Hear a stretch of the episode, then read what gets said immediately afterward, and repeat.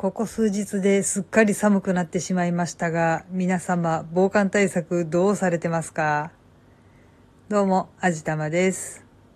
外出する時の防寒も大切なんですけれども、今ちょっと世界情勢が不安定なもので、電気代がものすごく高いですよね。あったかくするには室温を上げるのが一番なのでエアコンをガンガンにかけたいところではありますが、この電気代だとそんな無茶なこともできないし、じゃあお家の中でどうするかっていうと、私は腹巻き愛用派です。もちろん外出するときにも腹巻きしますよ。まあ、ボディウォーマーって言うらしいんですけれどもね。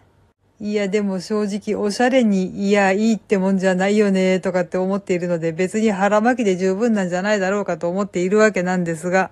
そうですね、外出用のボディウォーマーは、ハウスオブローゼで売っているシルク製のものを愛用しています。シルクの腹巻き。なんかギャップがものすごいんですけど、実際のところとても暖かいんですよ。薄くて軽くて湿度を上手にコントロールしてくれて、おまけにとても暖かいってすごく不思議なんですけどね。結構前にお店で見つけて、えー、何これと思ってネタのつもりで試しに1枚買ってみたらこれがもうドハマりしてしまいまして、冬の外出には欠かせなくなってしまいましたね。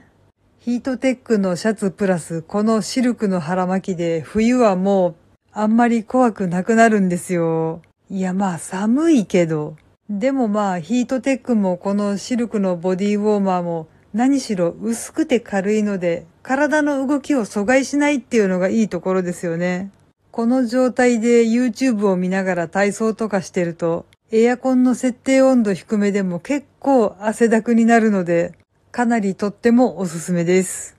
で、このシルクのシリーズね、実は靴下もあるんですよ。夜寝る時に履いて寝ると、かかととかがツルツルになるよっていうことらしいんですけど、こちらは残念ながら私には効きませんでした。冬のかかとのガサガサはなかなかに手強いですね。私の場合、下手すると、家に帰って靴を脱いだ時に靴と靴下が大ごとになっていることが結構ありがちです。だいたい一冬に一回は靴と靴下台無しにしちゃいますね。いやもう本当に気をつけてるんですけどね、ダメですね。そんな私のかかとのお手入れの最強アイテムはシアバターです。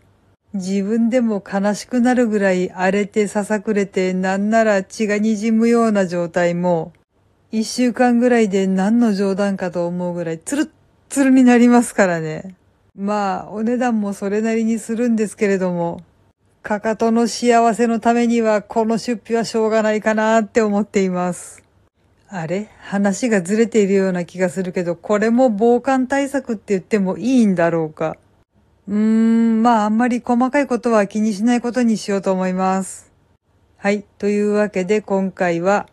私の冬の寒さ対策についてちょこっとお話ししてみました。この番組は卵と人生の味付けに日々奮闘中の味玉のひねもす語りでお送りいたしました。それではまた次回お会いいたしましょう。バイバーイ。